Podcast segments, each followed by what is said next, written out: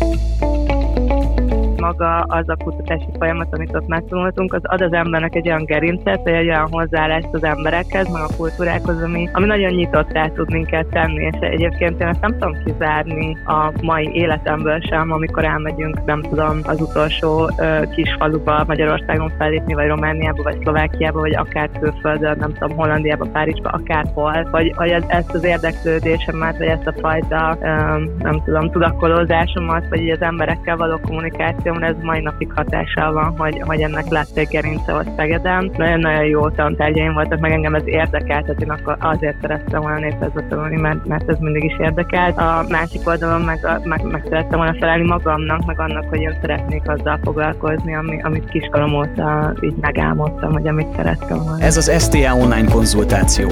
Arcok, történetek, élmények a Szegedi Tudományegyetemről. Célunk, hogy segítsünk neked a pályaválasztás előtt életed egyik legmeghatározóbb döntés döntésében. Készen állsz?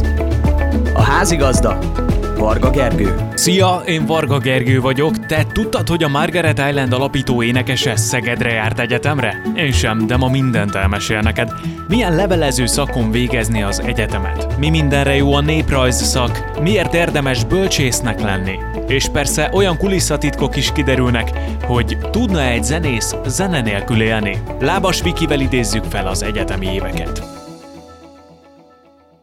kezdjük el azzal, hogy szerintem sokan nincsenek egyébként azzal tisztában, hogy, hogy neked valami közöd volt valaha Szegedhez, legalábbis aki mondjuk nem olvasta az STL magazint, vagy, vagy a, akármilyen bulvárlapot, ahol esetleg erről beszéltél. Szóval ezt tegyük már egy kicsit tisztába, hogy neked hogy jött a képbe Szeged, mit csináltál pontosan Szegeden, és, és mikor történt ez az életedben? hát az időmet töltöttem, de hogy hát nekem, nekem megmondom őszintén, hogy először Szeged akkor akadt be, és ami ilyen nagyon meghatározó momentum volt, amikor anyukámmal tíz éves koromban meg a család kisebbik részével elmentünk Szegedre nyaralni, vagy hát így egy hosszú hétvégére, és akkor én nekem annyira megtetszett az egész városnak a hangulata, meg napfényes, meg mégiscsak így, így kicsit jobb, tehát hogy hasonlít a balatoni feelinghez nekem egy kicsit valamiért, meg nyilván ott van a fesztivál, meg stb. És, és mondtam anyának, hogyha, hogyha nem válik be Budapesten egyik iskola sem, akkor én ide fogok jönni tanulni. És végül is így is lett, mert ugye elkezdtem az egyetemet itt Budapesten, de két év után abba és akkor úgy döntöttem, hogy akkor levelezőn elkezdem, így munka mellett, meg zenekar mellett a Szegedi Tudományegyetem Bölcsészet Tudományi Karán a néprajzot, ahol végül is kulturális, tehát ugye táncantropológia szakirányt vettem végül fel,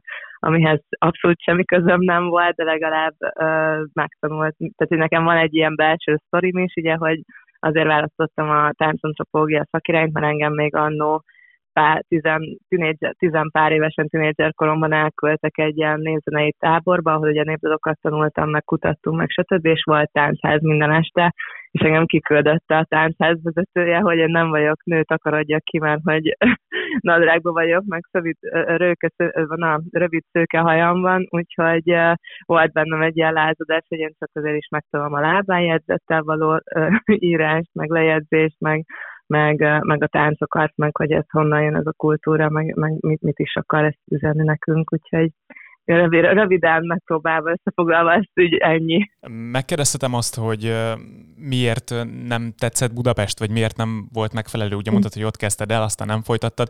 Tehát végül is az, az sem Igen. feltétlenül volt közel Fonyódhoz, de, de azért mégiscsak valamivel nem, közelebb. Azt tudtam, hogy én mindenképpen Budapestre kell, hogy költözzek, miután leérettségiztem ugye Fonyódon, mert énekes szerettem volna lenni, vagy zenész szerettem volna lenni, ugye én klasszikus klarinétoztam, és utána pedig a, a Zenekadémián vettem nép, nép, népdalórákat, és láttam, hogy, hogy a rendszer maga nem nekem való, vagy nem, tehát hogy nem, nem szeretném ugyanazt tanulni, ami, amit tehát hogy amivel felvételiztem, utána ugyanazt tanulom az akadémián éveken keresztül, vagy akárhol máshol, és nekem ez nem volt annyira izgalmas terep, úgyhogy ezért döntöttem úgy, hogy akkor ezt az egészet így hagyom, és úgyis Szegedet nagyon szeretem, meg legalább vidék, és akkor kicsit ki is tudok szakadni a budapesti pörgésből, de megmondom őszintén, hogy az a, az a pár év, amit Szegeden töltöttem, vagy hogy pont az a pár év, amíg Szegedre jártam, az nekem igazán hardcore volt, tehát hogy, hogy azt így nem kívánom senkinek.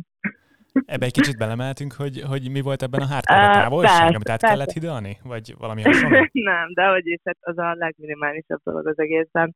Nem, hát ugye én dolgoztam akkor még a Cserpeszteivóban Budapesten, minden nap hajnali háromkor vagy fél négykor keltem, akkor volt, hogy estig dolgoztam, mert olyan műszakban voltam, mellett ugye kellett volna, kész, kellett volna, hát kellett készülni ugye az órákra, meg tanulni kellett, mellette csináltam három zenekart, mert akkor még ugye nem volt a Margaret Island annyira fix, hogy akkor még körvonalazódott az egész, úgyhogy igazából én, én a, a, az egyetem végére így kb. összeestem az utcán, és vittek, mert végkimerülésben összeestem, úgyhogy, úgyhogy ez egy nagyon kemény időszak volt nekem. Nyilván arról szólt, hogy, hogy valamilyen szinten bizonyítsak a szüleim felé, akikben volt egy ilyen elvárás, hogy mindenképpen legyen valamilyen diploma a kezemben, hiszen anyukám is négy diplomás pszichológus, apukám is uh, diplomás, tehát hogy, hogy volt egy ilyen elvárás, vagy egy ilyen minimális nyomás a család részéről, hogy, hogy ezt, ezt meg kell csinálni, és mellett én meg nagyon-nagyon szerettem volna szárnyalni, meg zenélni, meg, meg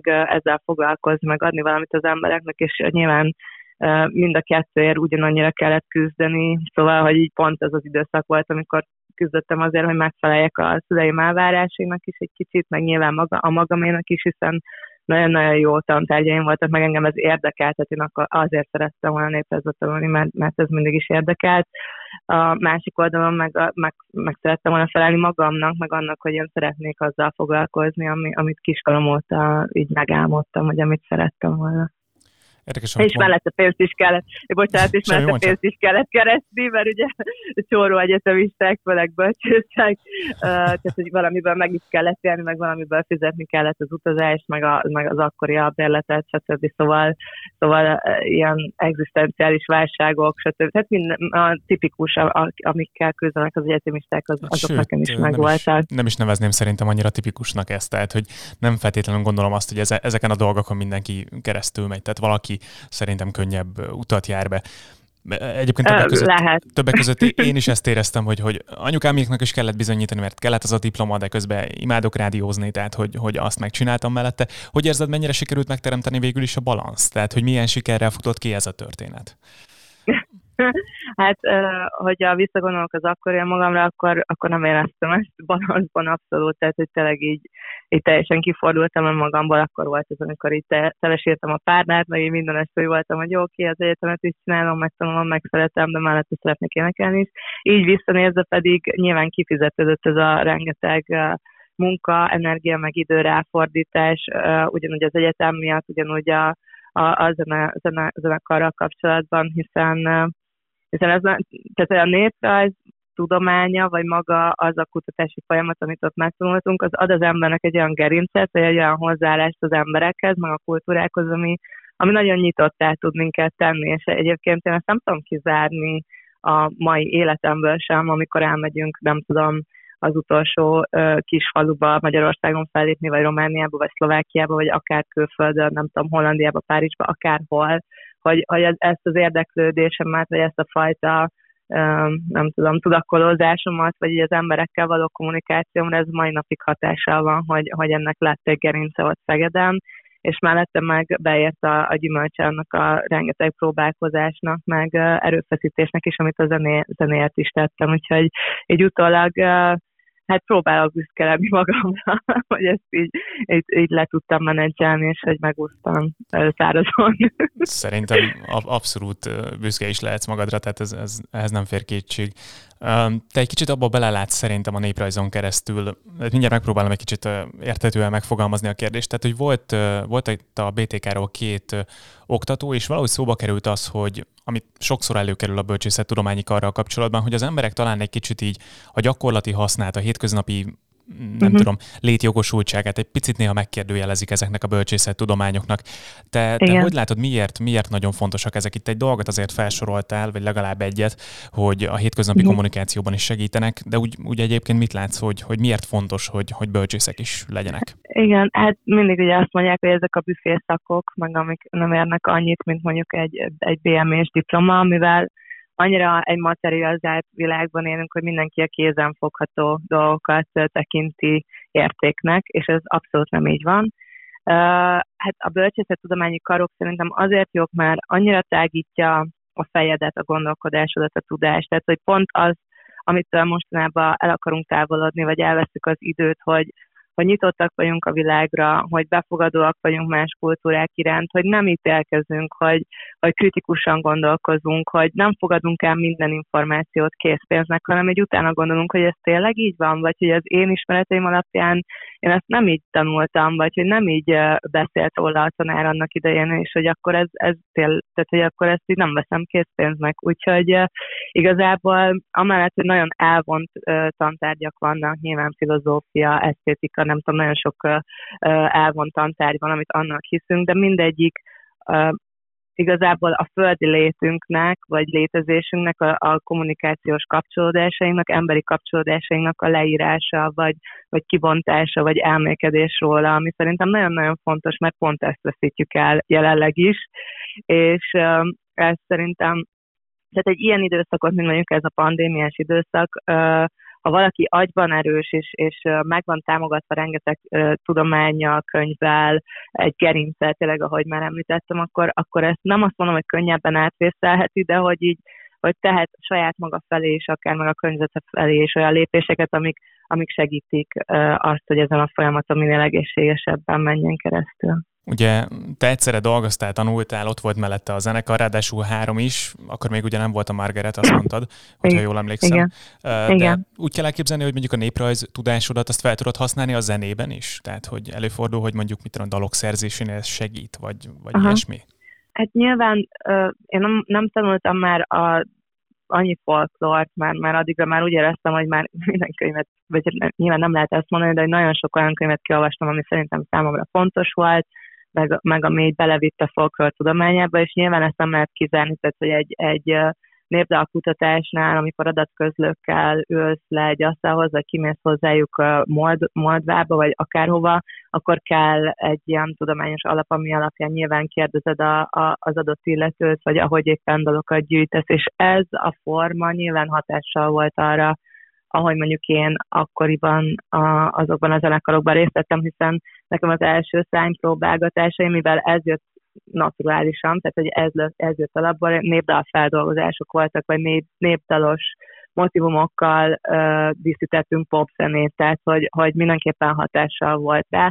Kifejezetten a néprajzi vagy kulturális antropológiai tanulmányom annyira nem tehát hogy ez is olyan, hogy meg lehet kérdőjelezni, mert nyilván hallgathatok alaszkai népzenét, meg inspirálhatok spanyol népzenéből, vagy, vagy a törököktől, tehát hogy, hogy ez, ez abszolút így tud hatással lenni egymásra, de ez nem kifejezetten a néprajznak az az ága, amit szerintem én, én tanultam az egyetemen, hanem ez inkább az akadémiás népzenei tanszékre vonatkozna. Hát igen, meg szerintem nem tudom, neked mennyire fontos az, hogy a saját hazádnak a kultúráját dicsőítsd, nem? Vagy, vagy valahogy azt, azt vitt tovább, nem máshonnan inspirálod? Um, hát nem is azt, hogy dicsőíteni, hanem nyilván a, a táplálkozni belőle, uh-huh. hiszen, hiszen nem véletlenül van ennyire gazdag kultúránk, és azt a legjobb, vagy hát leg hát ezt nem tudom, mert mindenkinek más az ízlése, meg az elég szubjektív dolog, de hogy, de hogy a legízlésesebben tovább örökíteni, vagy, vagy, vagy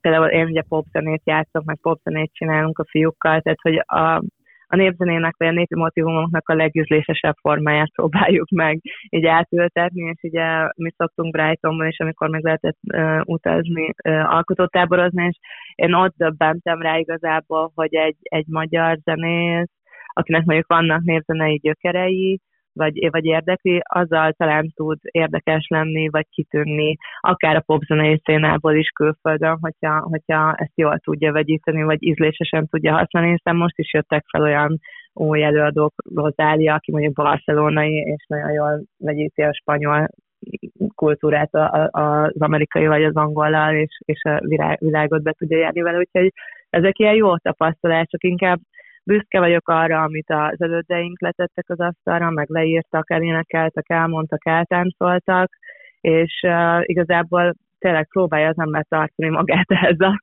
ehhez a lendülethez, meg tudáshoz, és, és próbálja ezt minél, minél szebben prezentálni. Sok emberre találkoztál, gondolom a néprajzon keresztül, mondjuk amikor kutatást végeztél. Mi az a, mi az a tapasztalat, ami mondjuk szerinted nem lenne meg, hogyha, hogyha nem úgy döntesz annó, hogy, hogy Szegedre jössz és néprajzzal kezdesz el foglalkozni? uh, hát igazából mi gyakorlaton uh, múzeumot uh, szerveztünk, vagy elmentünk egy vidéki uh, kicsi faluba, ahol uh, összegyűjtöttük az összes ilyen um, tárgyat, folkloremléket, akármit, iratokat, stb. És utána pedig katalogizáltuk, és abból kellett egy kiállítást összehozni, úgyhogy hogyha bárki, hogyha, hogyha jövőben szeretnék, nem tudom, kiállítást szervező lenni, vagy egy múzeumban dolgozni, akkor ez abszolút megvan, de egyébként tehát ez nem mellett, ez egy nagyon nagy pörgés, meg, meg, meg rengeteg emberrel találkozunk, folyamatos kreativitás, gondolkozás, agyalás, de hogy mellette nekem van egy olyan része az énemnek, aki mondjuk vágyik arra, hogy mondjuk egy, egy zenetudományi intézetben akár, vagy, vagy bárhol egy tudományos intézetben kutasson éjjel-nappal, és senkivel ne találkozni, és csak molyolja a könyveket és a, és a tudást, és, és ezt próbálja valahogy így átültetni a, a jövő nemzedékének minél érthetőbb formában, úgyhogy nem tudom, ezeket, ezeket talán megtanultuk. Aha, aha. És, és fenntartod ezt esetleg? Tehát, hogy így el tudod képzelni magad, mint dr. Lábas Viki, aki, aki kutat és, és, és, és nem zenél? Tehát, hogyha esetleg valamikor úgy alakul, de ne alakuljon így, hiszen akkor mi is nagyon sok kellemes momentumtól esnénk el, de ez elképzelhető? Abszolút el tudom képzelni. Azt mondjuk nem tudom elképzelni, ezzel nélkül tudnék eljelni, meg, hogy, meg ettől a, a, a törgés tehát el, törgés nélkül tudnék elétezni, mert azért én elég aktív ember vagyok, de, de mellette, vagy így öregkoromra, vagy nem tudom, egy nyugdíjas koromra abszolút el tudom képzelni ilyen mellékállásként, vagy ilyen lecsendesedésként, vagy ilyen uh, én időként, hogy ilyesmikkel foglalkozzak. Egyébként a mai napig csinálom ezt, tehát, hogy így pont uh, most, hogy lent voltunk Fonyodon, elkezdtem fonyodi népdalokat gyűjteni, és így nem is gondoltam volna már a Zenetudományi Intézetben, még amikor én használtam az adattárat, akkor nem volt ennyi ennyi adat mindenféle népdalról, vagy különösen erről a térségről, és most találtam tök szép gyöngyszemeket, úgyhogy ezeket is nyilván lekottázom, leírom, utána járok, tehát hogy azért egy, tehát ez a kutató énem, amit mondjuk a néprajzi tanulmányaim alatt még jobban kibontakoztathattam, az most is megvan, tehát hogy,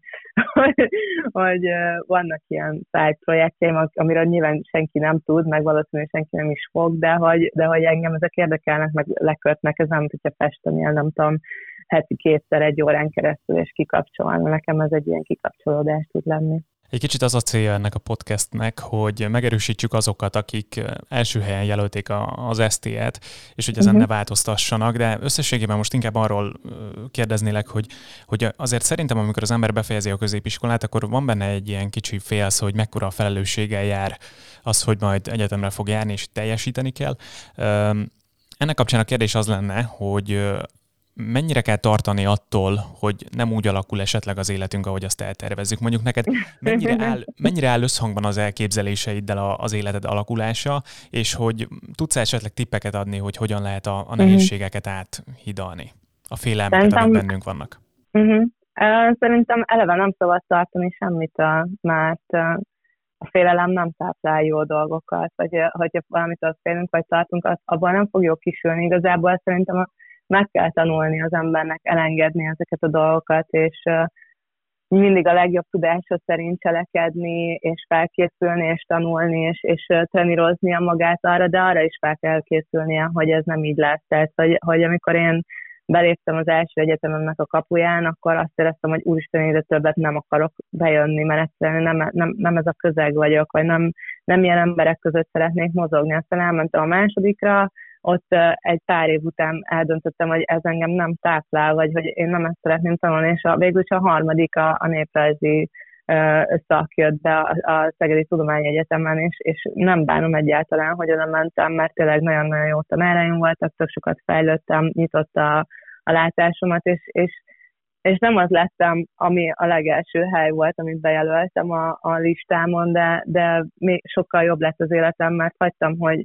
sodorjanak az események, és bíztam a megérzéseimben, hogy nekem mivel is kell foglalkoznom, hiszen aki leérettségizik szerintem főleg manapság nem, nem nagyon tudja, hogy mit szeretne kezdeni az életével, csak vannak körvonalak, amik mentén próbálna haladni, hogy vagy, vagy a szülői nyomás elvárás miatt, vagy a saját maga feje után menni, és, és szerintem nyitottan kell maradni, és nem szabad kétségbe esni, hogyha valami nem sikerül elsőre, vagy hogy nem azt kapjuk, amit vártunk, hanem igenis meg kell tanulni tovább lépni, és fejlődni, és, és magunkra koncentrálni, hiszen ez, ez egy felnőtté válási folyamat, tehát hogy most már tényleg így az ember a gimi után kikerül a buborékból, am, am, amiben addig volt egy rendszer, és fel kell állítani a saját rendszerét, és ez egy nehéz lépés, és, és az időt igényel, és igenis engedjük meg magunknak azt az időt, és, és adjunk magunknak teret, meg tényleg időt arra, hogy, hogy ezt kibontakozni, és nem szabad kétségbe esni, hogyha valami nem jön össze. Visszatérve kicsit, hogy ilyen keretes szerkezetet adjunk a beszélgetésnek arra, hogy ugye Fonyódról jöttél, mondtad azt, hogy, hogy neked talán, nem is tudom, lehet, hogy nem mondtál ilyet, már csak én láttam bele, hogy a vízközelség is egy kicsit segített Igen. Szegeden, hogyha így belegondolsz, hogy, hogy akkor mi tetszett Szegedben, akkor tudsz egy pár dolgot felsorolni, amit mondjuk láttál az alatt az idő alatt, amit, amit itt töltöttél, és mondjuk egy ilyen hosszú utat, amit te mindig megtettél, azt mennyire volt nehéz, nem tudom, eltölteni valamivel? Tehát soha nem fordult meg a fejedben az, hogy mondjuk ide költöz a bérletbe, vagy bármi? uh, hát megmondom őszintén, hogy, hogy uh, mivel én, én átvettem a székhelyemet akkor Fonyodról Budapestre, most Budapestre nem tudom, egy óra vonattal, vagy még annyi, vagy másfél, vagy hát nem tudom mennyi hát, Szeged. Adtunk egy nagyon jó uh, dicséretet a mávnak szerintem most, de igen. Igen, ja, nem tudom, hogy igen, másfél igen. óra, kettő. Ez ugye mindig hajnalban utaztam fel, és akkor hétvégén maximum valamelyik uh, uh, helységben meg, megszálltam, ami, ami így uh, közel volt a, a, a sulihoz, úgyhogy uh, igazából ez nem volt terhes, meg legalább a vonatúton lehetett tanulni, meg, meg jó emberekkel találkozni. Nekem Szegedben igazából a Tisza közelsége nagyon tetszett, az nagyon tetszett, hogy, hogy, hogy jó egyetemi városnak tartom, meg nagyon sokan járt. Nem tudom, hogy most mi a helyzet, mert azért megmondom, szerintem régen voltam már Szegeden, és amikor voltam, akkor is csak este voltam, és a még a, még a létező Jatek klubban léptünk fel, szóval nem tudom, hogy, hogy most mi a helyzet, de akkor nagyon sokat jártak biciklivel, így éreztem, hogy van egy ilyen kicsit ilyen ökotudatos vibe a, az emberekben, vagy a fiatalokban. Sokat jártunk ugye ebbe a József Attila tanulmányi központban tanulni, és nekem az nagyon tetszett, hogy ennyire nyitott, meg hogy közel van a, a közel volt a mi épületünkhöz. Nyilván, nyilván a dom, meg az egész környéke, a belváros, az építészet, tehát hogy, hogy nagyon sok minden meg tudja fogni szerintem az embert Szegeden, és egyébként nekem van is hát ilyen félig családtagom, aki, aki a Szegedi Balettban tanult, és most ott lakik, és, és látom, hogy azért ez egy sokkal kiegyensúlyozottabb balanszosabb életvitel tud lenni, ami, ami Szegeden zajlik, mint mondjuk itt a nagyvárosban, ami elég kaotikus nagyon sokszor. Úgyhogy nem tudom, so, szerintem el kell menni, meg kell nézni, és, és élvezni kell. Hát főleg, a, hogyha lenne szín, akkor, akkor alig várnám, hogy menjünk, mert nagyon szeretek Szegeden játszani, mert jó fej a közönség. Ez volt az STL online konzultáció. Köszönöm, hogy velünk tartottál. További érdekességekért, hasznos tippekért hallgass meg korábbi epizódjainkat is. Szia!